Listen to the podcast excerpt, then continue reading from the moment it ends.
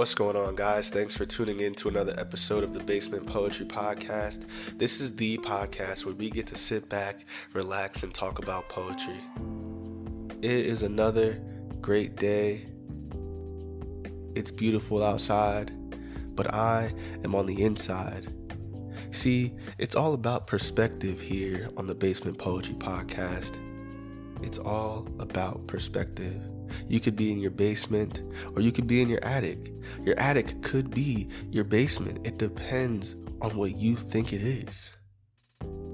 And this is why I love poetry because sometimes it depends how you view it. So I'm going to read you guys a poem today by a man named William Carlos Williams. And I've read another one of his poems before.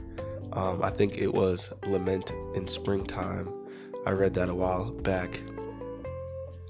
This poem is probably one that is most widely one of the ones he has a lot of great widely known poems, but this one in particular is one of my favorite ones that is widely known. And some might read this poem and say, well, how is that poetry? But I'm going to read it for you. The poem is called This Is Just to Say. And if you know William Carlos Williams, you probably have read this poem, but I'm going to read it here for you guys right now. It's a short one, too, so.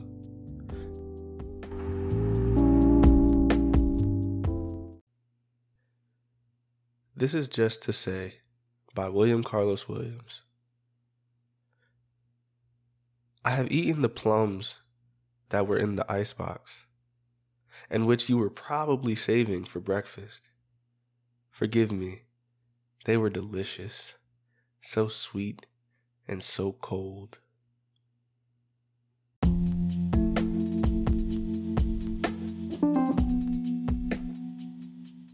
See, that was a pretty short poem. Uh, it was only three stanzas. Uh, each stanza was four lines each, and they were very short and tight lines. I'll actually read it again at the end of the sh- at the end of the show, so that you guys can hear it again since it's not super long. But the reason I wanted to choose this poem today and why I was talking about perspective is because the way you read this poem kind of determines what you think he's trying to say in this poem. I first read this poem when I was uh, at Kutztown University in a poetry class, and when I first read it, I had no idea why this was considered poetry. I was like, it doesn't make much sense to me. Like, all he's doing is just saying he ate a plum. But then we started to talk about the poem a little bit, and this is like a class of like 20 people, and I'm like, how are we gonna spend like 15, 20 minutes talking about this little poem with all these people in this class and then we started to like unpack it. And one of the cool things that my professor had brought up and which is why one of the reasons why I actually like this poem now is because depending on how you read it there's like meaning in that. And so he's telling someone it could be his wife maybe it could be uh, a family member. I I'm not sure about that, but he's he's telling someone I've eaten the plums that were in the icebox, and you were probably saving them for breakfast. Forgive me, they were delicious, so sweet and so cold. And if you read it with a hint of sarcasm, it it makes it kind of unpacks the poem a little bit because you ever have something you were saving for yourself? It might be a piece of food, but then come later on you find out somebody ate it.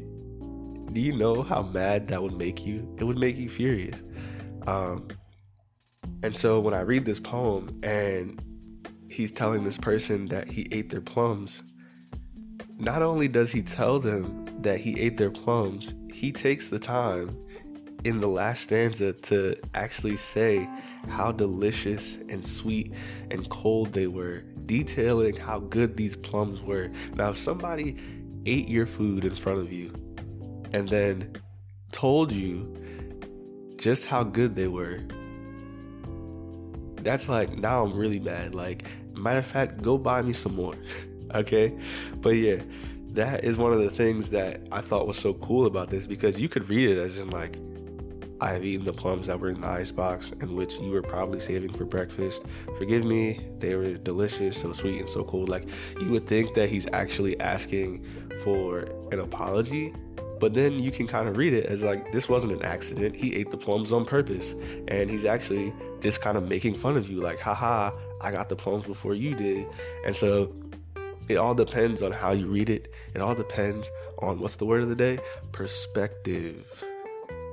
Yes. Or I guess you could say the word of the day would be tone because we're talking about how you read it. So I guess it would be tone. Tone as a poetic tool you can use to um, evoke different uh, emotions and different reactions. So, yeah, that is This Is Just to Say by William Carlos Williams. It's a really cool short poem and it's probably in a bunch of anthologies all over the place. But I just wanted it to be a really, you know, quick poem for you guys today just to dive into. And so I'll read it again and then we'll peace out.